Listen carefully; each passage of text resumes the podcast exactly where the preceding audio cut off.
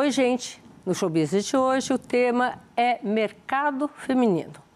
Para conversar sobre esse assunto, está conosco Laura Vicentini, vice-presidente da Procter Gamble. Fique conosco.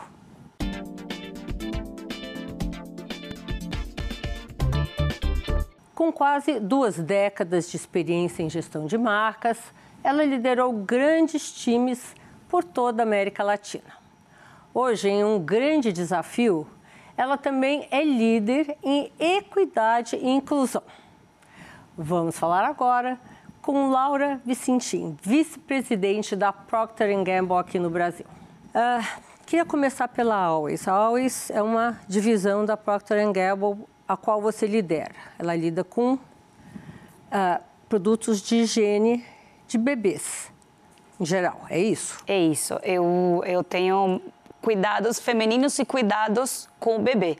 A marca Always está aí e marcas de fraldas também. Vocês têm um projeto que eu estava lendo aqui, super interessante, sobre ajudar na pobreza menstrual. Pobreza menstrual é a falta de acesso das meninas a uma proteção menstrual. Parece que vocês tiveram uma ideia e desenvolveram essa ideia.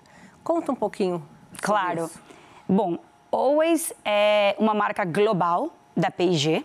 Ela é líder no segmento feminino com absorventes e no Brasil a gente tem mais de 30 anos.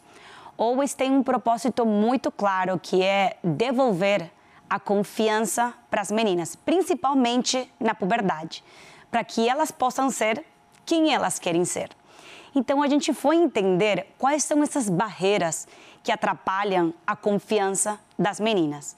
E a gente, infelizmente, descobriu esse problema chamado pobreza menstrual, que, como você descreveu, é a Mas falta. Pobreza só no, é um problema só no Brasil? Não, ah, isso tá. é um problema global. Esse é um projeto global. A ONU fala que uma a cada dez meninas sofrem com, com pobreza menstrual no mundo. No Brasil? No Brasil, esse número é pior. Uma a cada quatro meninas sofrem de pobreza menstrual. O que, que isso quer, quer dizer? É, elas não têm é, acesso a itens de higiene básico e elas faltam na escola. Então, mais de 25% das meninas brasileiras faltaram na escola por falta de absorventes. Elas têm vergonha, elas não conseguem, é, enfim, lidar com isso, vamos dizer, elas não têm como comprar uma proteção decente e tem medo de escola? O que, que, Exatamente. É, elas não têm o dinheiro, os recursos para ter acesso a esses produtos, que não são de beleza, são item de higiene básico para a mulher. E quando uma menina está menstruada, você é mulher, você sabe, é, primeiro que muitas coisas acontecem com o corpo, a gente é novo, não sabe o que está acontecendo. Ela fica com medo de ir na escola e todo mundo ficar sabendo tá, que tá, ela tá está menstruada. menstruada. O que acontece? Quando ela falta na aula, ela perde muito mais do que a aula desse dia. Ela perde o aprendizado, ela perde a experiência. Autoestima? Autoestima, as amizades. Ela acaba perdendo as oportunidades. É por isso que a gente fala é, de pobreza menstrual, porque a gente quer é, eliminar a pobreza menstrual para empoderar essas meninas, para que elas possam ser quem elas querem ser na vida. E como é que é esse projeto? Explica para gente. Então, esse projeto começou, a primeira fase é colocar luz nesse assunto, tá. que é um assunto completamente silencioso. A gente encomendou uma pesquisa onde a gente mostrou esses dados. Uma cada quatro meninas faltam na escola. E a gente usou a força da marca, os recursos da marca para levantar essa problemática. Tá. Então, depois que a gente coloca luz no assunto, a gente começa para partir para soluções estruturais para so, é, solucionar esse problema. Então, a gente entrou com uma campanha de doação muito forte é, através de diferentes ONGs, mas o que a gente quer é incentivar... Fizeram grupos de ONGs que se juntaram vocês para fazer isso. Para é fazer isso? a, a, ponte da doação. Tá. Então, a P&G dos absorventes para as diferentes ONGs e essas ONGs chegam em escolas, é, em realmente lugares onde a mulher tem essa vulnerabilidade. Quando é que começou esse programa? A gente lançou essa campanha em 2021. Tá. A, a gente recebeu essa pesquisa em 2020, no meio da pandemia. E a gente ficou um pouco receoso, porque a gente estava falando de outros assuntos. Quem fez essa pesquisa para vocês? Toluna. Toluna. Toluna fez essa primeira pesquisa. Tá. Só que Covid estava aí, mas a menstruação continuou vindo. Então a gente não conseguiu é, segurar. Nós decidimos que a gente tinha que atuar. Tá. Então a gente coloca luz no assunto e entra com várias doações.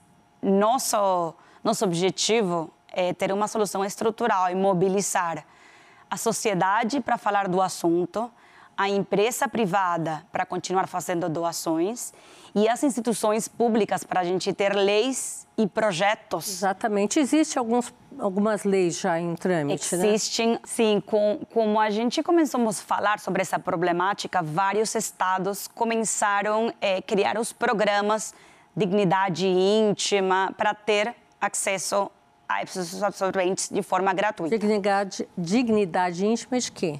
É do governo de São Paulo. Tá. Do estado de São Paulo. É, e existe agora a lei federal, onde o acesso aos absorventes será é, de forma gratuita nas escolas municipais. Ela já tramitou? Ela já foi aprovada? Ela já foi aprovada. Quantos absorventes são necessários para atender esse um quarto de meninas então, elas poderem ir à escola? É, muitos absorventes é, precisa, porque lembra que a menstruação é todo mês, não é um dia, são vários dias. Em 2021, a gente fez uma grande leva de doações. A gente doou mais de 3 milhões de absorventes. Tá. Que nós estimamos que 50 mil meninas em situação vulneráveis vão ser beneficiadas. É suficiente? Não, não, não, é suficiente. Por isso que nós queremos leis e, e projetos que resolvam isso de forma estrutural eh, e elas fiquem no tempo. No ano 2021, a gente fez outra onda de doações. O primeiro, o avião solidário, em parceria com Latam, um parceiro logístico, onde a gente enviou mais de 3 milhões de absorventes para os estados do Norte e Nordeste. A gente é, tem números, a gente já doou mais de 80 milhões de absorventes é, no mundo no inteiro, mundo no mundo inteiro. No Brasil, a gente vem doado, doando mais de, na primeira onda, 3 milhões, nessa onda, 3 milhões é, novamente. Mas isso não é suficiente, a gente precisa projetos estruturais. Vocês têm também estudos psicológicos né, sobre essas meninas, né? Uh, conta um pouquinho para a gente o que, que vocês detectaram de diferente, já, já, que números, enfim, mais difícil vocês falarem, o que, que vocês detectaram uh, de diferente numa menina, uh, enfim, brasileira, que sofre esse problema de pobreza menstrual e uma menina, sei lá, quem tem esse mesmo problema nos países desenvolvidos. Sim. Eh, que, onde o índice é bem menor, mas o impacto psicológico é parecido? Olha, ele, ele é parecido naquela menina. Aquela menina perde a confiança, ela não quer ir mais na escola, ela quer... Isso é uma coisa mundial, Isso é então. é uma coisa mundial. Ela não quer mais jogar esportes. Tá tem muitas coisas tiram a confiança dela. Qual é o problema disso depois? É a desigualdade de gênero. Se você não dá as ferramentas, a principal delas que é a educação, isso é o problema depois é, acaba refletindo em desigualdade de gênero naquele país. Olha, eu vou aprofundar um pouquinho esse assunto já no próximo bloco. Vou te interromper um minutinho aqui, Sim, tá? Pode. Gente, no próximo bloco, continuamos a nossa conversa com Laura Vicentini, vice-presidente da Procter Gamble no Brasil.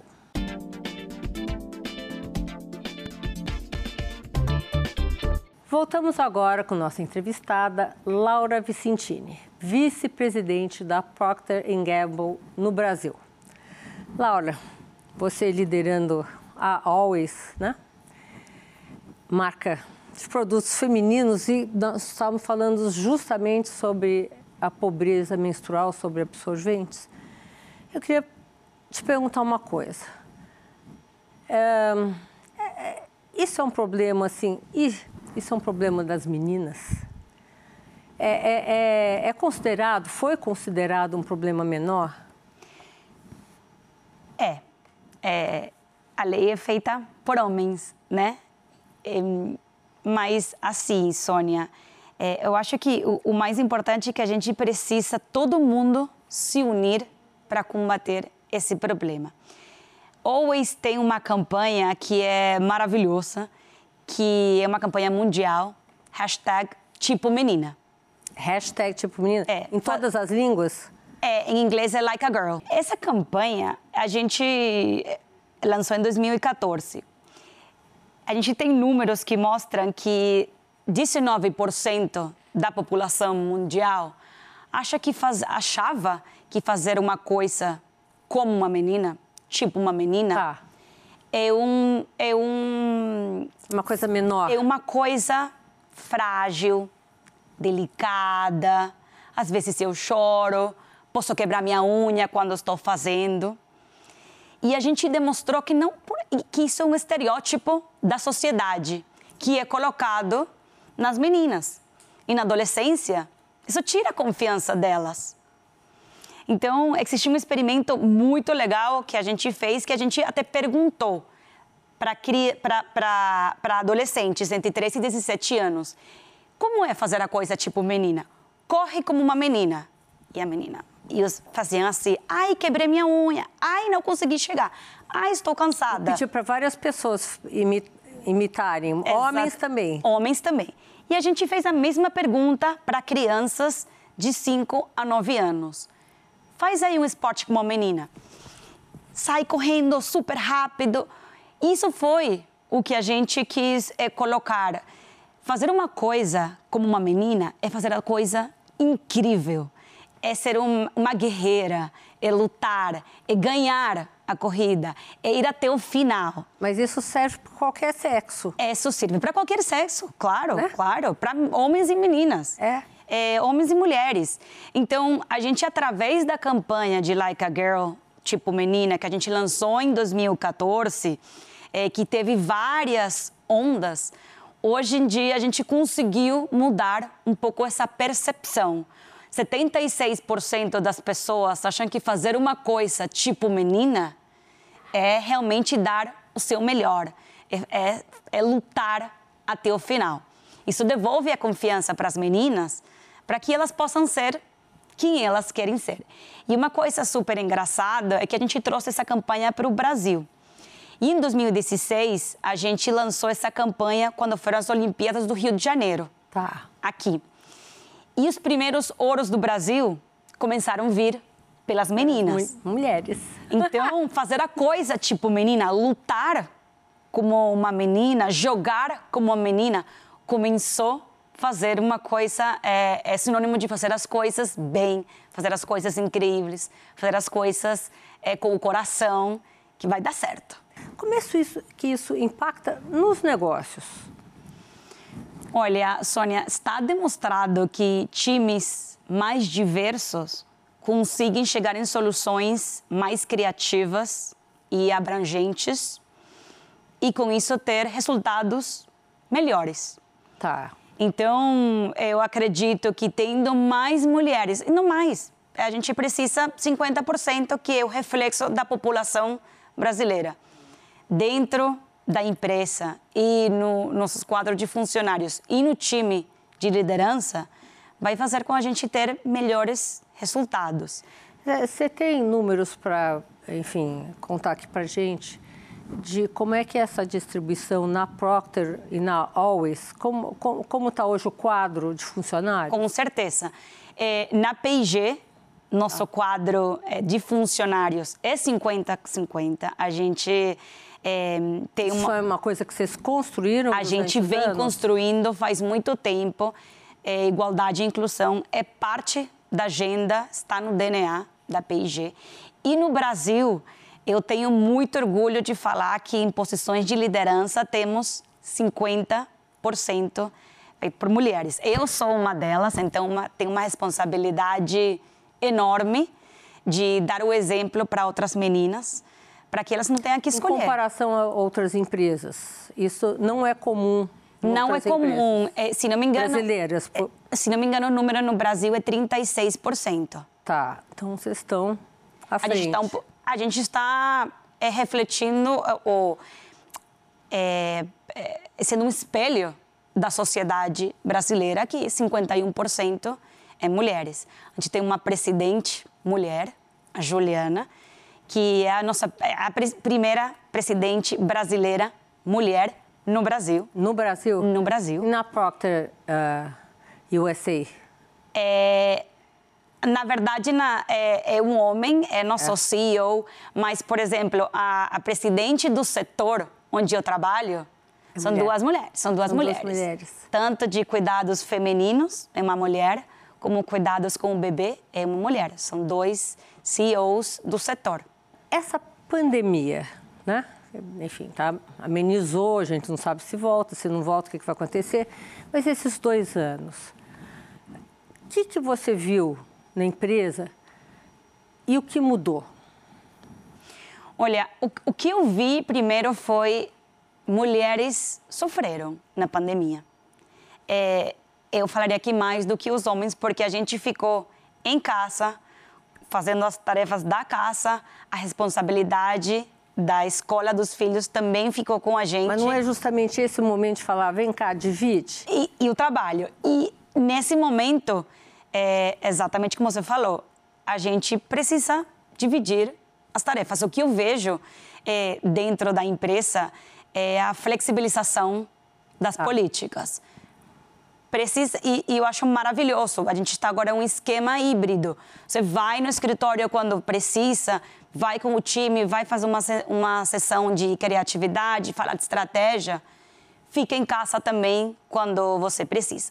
Eu vou falar meu exemplo. Eu nunca, eu tenho dois filhos. Eu sou mãe de dois meninos. E eu nunca tive o privilégio de estar lá quando eles chegam da escola Agora eu consigo dividir o meu tempo para acompanhar eles, saber o que eles estão fazendo, estar em casa e também estar no escritório. E o seu marido? Meu marido, olha, é que eu tenho um parceiro espetacular que me ajuda e divide tudo comigo. E não só divide, mas é aquele que sempre está me Aí, falando. telespectador, preste atenção, né? Baiano ele. é, que me fala, Lau, vai que você pode. É, às vezes fala, tá bom, chora um pouquinho, chora, acabou, passou o tempo de chorar, vai que você pode, vai que você consegue, eu te ajudo, vamos. Laura, vou te interromper um minutinho, a gente volta já já, tá? No próximo bloco tem mais conversa com Laura Vicentini, vice-presidente da Procter Gamble. Não saia daí.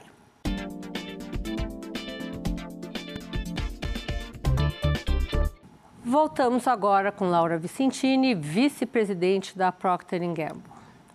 Laura, queria falar um pouquinho sobre você. Como é que foi sua trajetória? Como é que você veio parar no Brasil? O que é ser uma executiva no Brasil? Tem alguma diferença? Uh, você veio da Venezuela direto? Tem alguma diferença? Sim. Me Bom, conta. vamos lá. Eu sou venezuelana, já todo mundo descobriu pelo meu sotaque, mesmo que eu me, eu me esforce e tenho professor em casa. Eu sou engenheira. Tá. E entrei. Você fez engenharia na Venezuela? Eu fiz engenharia. Em... Quantas mulheres tinham nessa classe? Olha, é, a gente era mais ou menos 40% é? de mulheres. Então tá bom, fecha aspas. Fe... Sim, exato. Eu entrei na P&G, é meu único emprego que eu tive na minha vida. Eu entrei como estagiária. A gente, na P&G, é, desenvolve os talentos desde dentro. Eu tenho 17 anos na, de, P. na P&G. Eu comecei em Caracas, no nosso escritório regional. E aí mudei para Panamá, onde o pra escritório Panamá? de Caracas fechou e a gente mudamos todo mundo para Panamá. E em 2010 eu casei, eu conheci meu marido na P&G também, é, e ele quis voltar para o Brasil em 2010. Ele estava no Panamá? Ele estava no Panamá.